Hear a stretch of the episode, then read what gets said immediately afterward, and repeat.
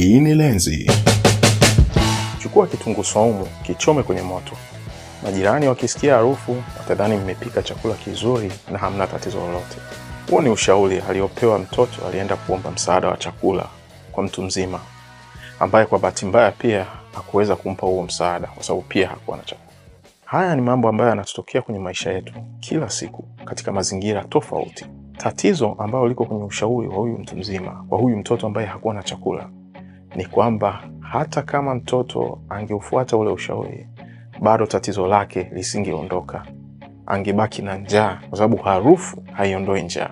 Mbali zaidi, harufu ambayo itasikiwa na majirani nyumba ya pili ama nyumba ya tatu, ili waaminishwe tu kwamba mnapika vizuri, haikusaidii wewe ambaye unakuwa na njaa. Maamuzi ya hivi tumeyafanya sana kwenye maisha yetu. Kuna watu waliamua kuchagua masomo magumu, wakachukua combination ngumu ama kozi ngumu, ili tu waweze kuuridhisha umma au watu waliowazunguka kwamba wao wana uwezo mkubwa wa akili. Haijalishi kama walifaulu ama hawakufaulu.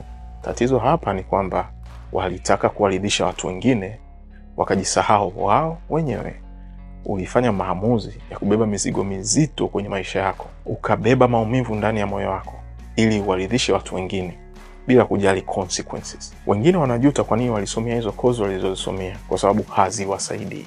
Kitu kile kile kinatokea sana sasa hivi kwenye mitandao ya kijamii. Watu wanaposti picha ama video ambazo zinatupa story kwamba labda wanaishi maisha mazuri au kujionyesha kwamba wamesafiri au wanasafiri mara kwa mara. Haya watu wanayafanya wengine ili ionekane wako juu, ili ionekane kwenye jamii ya mtandaoni kwamba wako juu, kwamba ana hali nzuri kiuchumi, kwamba ana exposure sana. Watu wengine wakiona wanaamini, lakini wengine wanakuwa na mashaka. Ila swali bado linarudi pale pale, kwa kuposti picha ukijionyesha kwamba uko kwenye hoteli kubwa, unakula chakula kizuri, inakubadilishia vipi maisha kama ukweli ni kwamba haukwenda kwenye hiyo hoteli ama ulilipia tu ili uweze kupiga picha? Unajiumiza mwenyewe na unabeba mizigo isiyokufaa. Wengine wameenda mbali mpaka hiki kitu wanakifanya kwenye biashara. Anatengeneza tangazo la biashara na anaongelea vitu vingine ambavyo havina uhalisia hata kidogo. Mtu akija kununua bidhaa ama huduma yake, anagundua kwamba kilichotangazwa na anachokipata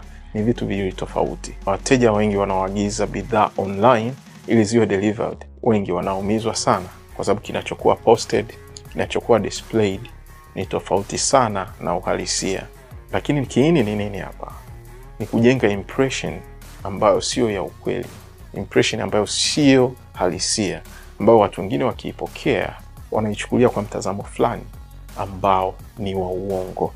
Kama una mifano mingine ya namna hii iweke kwenye comment section. Usisahau kusubscribe, kulike na kushare. Mi ni Michael na hii ni Lenzi.